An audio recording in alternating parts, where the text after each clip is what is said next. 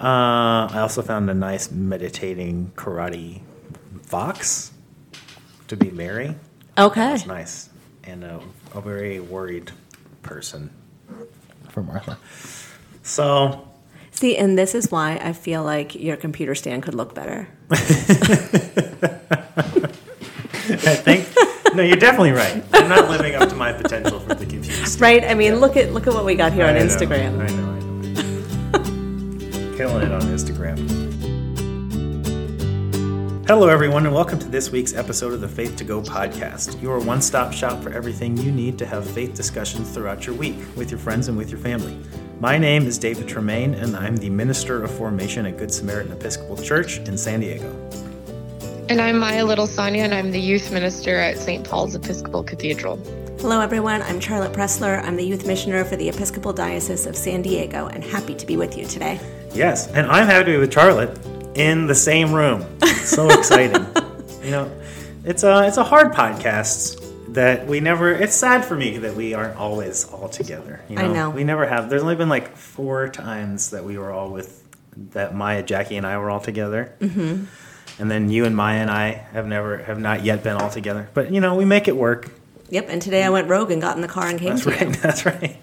Always an option uh, for anybody. Anybody out there that wants to come visit Good Samaritan Episcopal Church. I'm here. We're in University City, Eastgate Mall. Uh, it's a beautiful sunny day in San Diego, as you can imagine, like 97% of all the days. And we are in the week of July 28th, proper 12. Uh, continuing along nicely in Luke's Gospel, uh, we're going to talk about the Lord's Prayer and the words that Jesus is Jesus uses to explain to the disciples about the Lord's Prayer um, for proper 12 in year C, Luke's year. But first, we got to get to our Instagram poll that we promised uh, this week uh, or last week in the podcast. Yes, is it Martha or Mary? I gotta Yeah. know. So Charlotte wanted to know Martha or Mary? Mm-hmm. And the results are in, and 75 25, not quite a sweep, but it was an overwhelming victory for Mary. Wow. Yeah, Mary sitting at Jesus' feet took the day. Apparently, nobody wants to eat. Yeah. You know? Yeah. Or maybe they want to eat, but they don't want to be responsible for making it. That's right. Mm, hmm. unbelievable.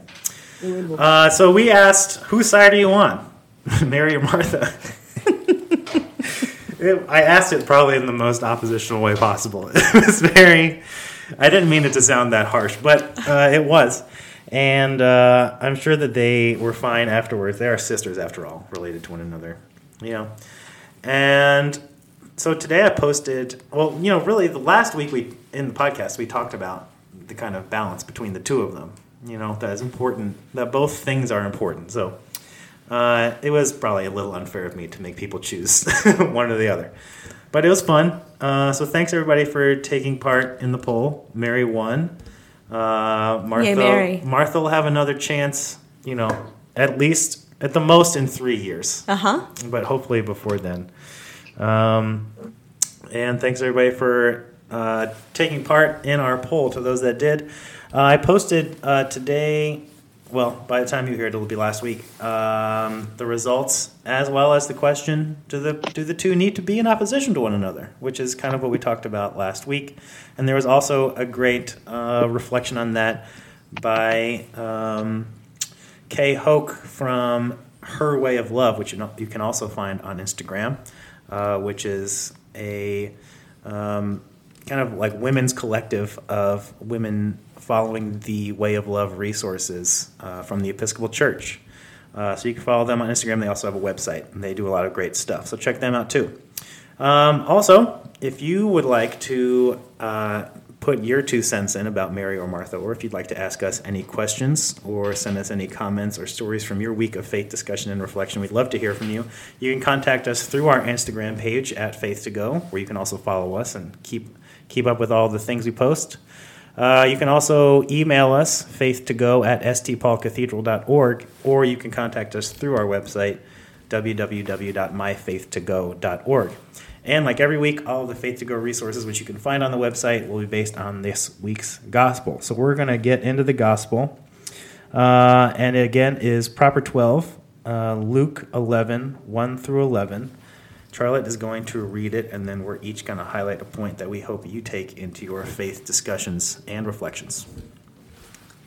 Luke chapter 11, verses 1 through 13. He was praying in a certain place, and after he had finished, one of his disciples said to him, Lord, teach us to pray, as John taught his disciples. He said to them, When you pray, say, Father, hallowed be your name, your kingdom come.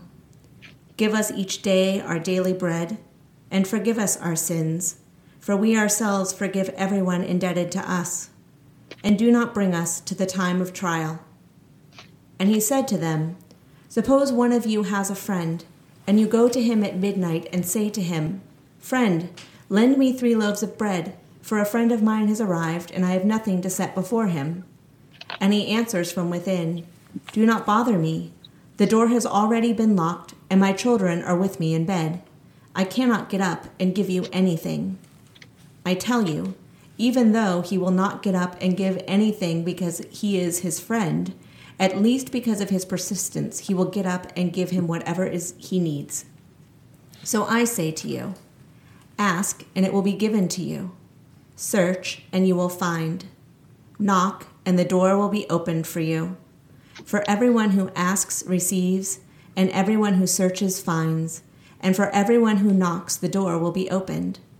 Is there anyone among you who, if your child asks for a fish, will give a snake instead of a fish? Or if the child asks for an egg, will give a scorpion? If you then, who are evil, know how to give good gifts to your children, how much more will the Heavenly Father give the Holy Spirit to those who ask Him? All right. A wide ranging discussion from Jesus Yes. on the Lord's Prayer, bringing in snakes and scorpions, Oh, calling people evil. People that don't have bread, man, there's a lot in there. So, uh, we're going to get into it. The only uh, thing I think to say, for context sake, is that I think probably two things. One of them is that this story takes place right after Mary and Martha from last week. So that story ends, and then it just picks up right with he was praying in a certain place, and after he had finished, one of his disciples said to him, Lord, teach us to pray.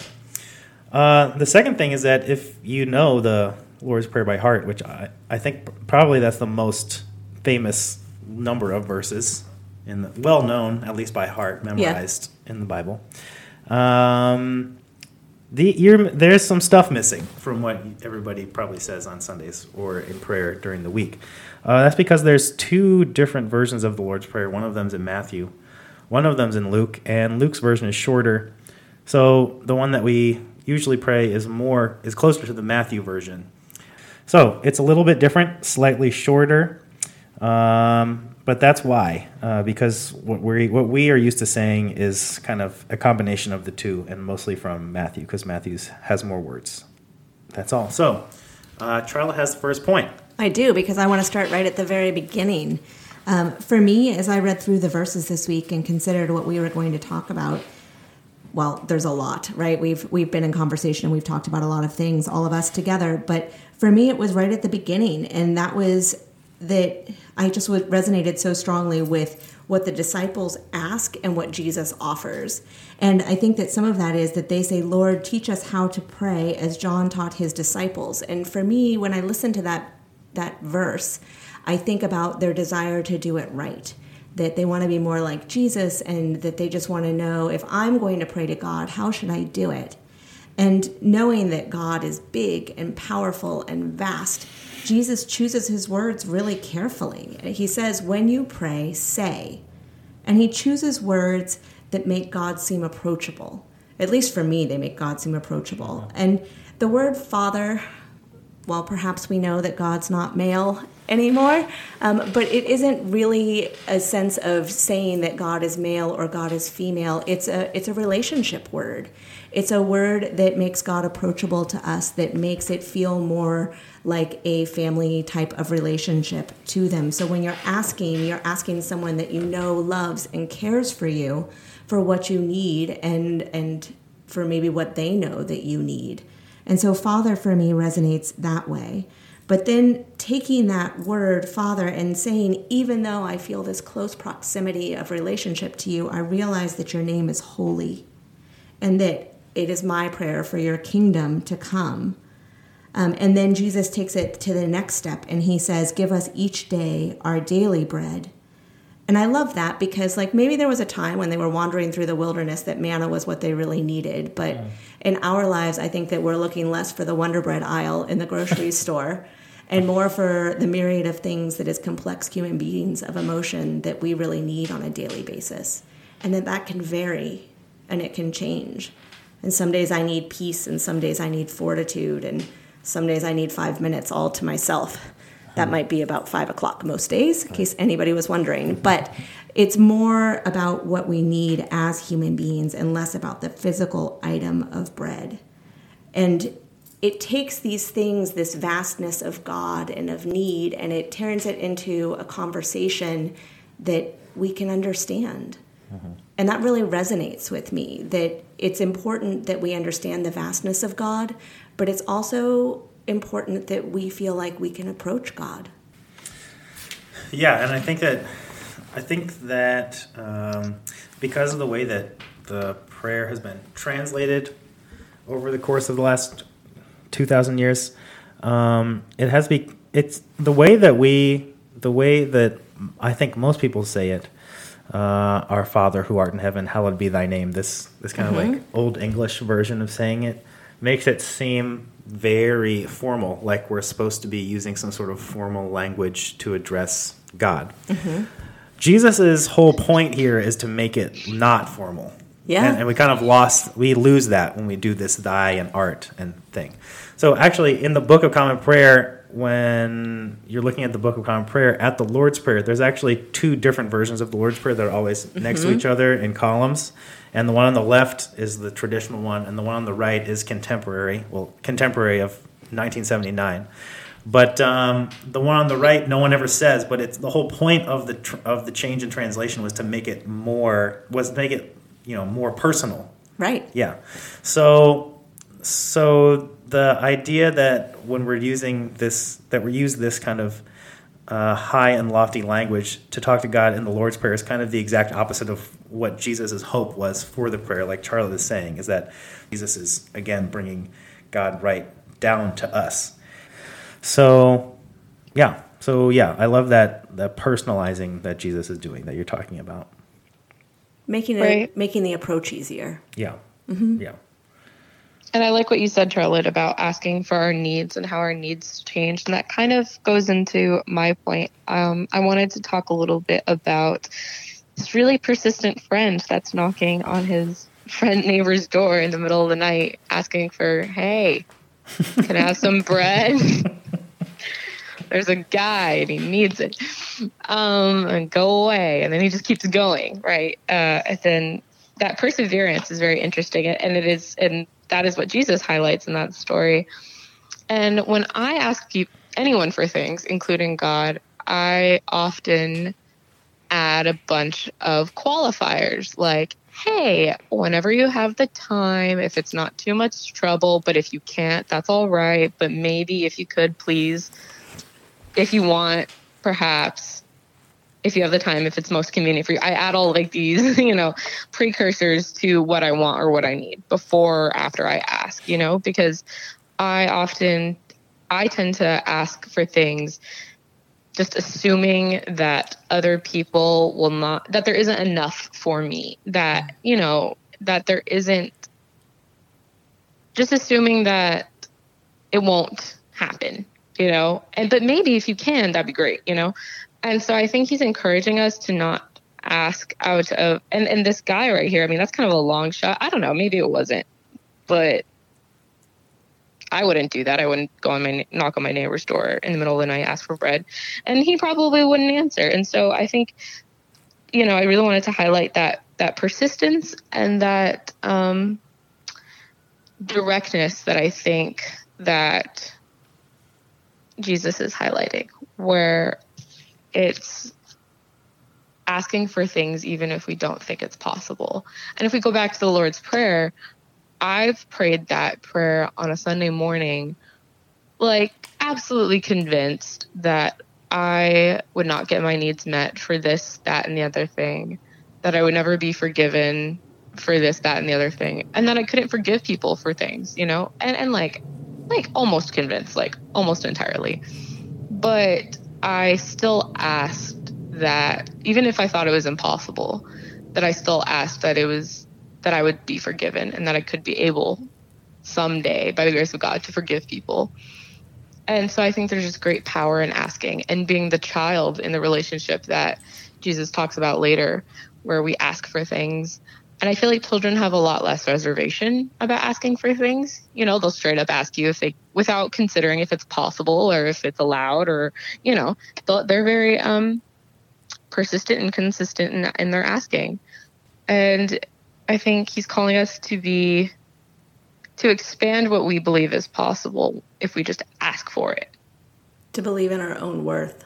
I mean, I think that that's some of what I hear you saying, Maya, is that, you know, maybe if it's all right when you have time, to me resonates of somebody else might be more important than I am, someone else's needs might be more important than I am, and that we determine our own worth to God um, mm-hmm. instead of realizing that we're all beloved children of God and that God comes from this place of abundance of which you speak. And so, in asking, we afford God that opportunity to meet us because we are His beloved children.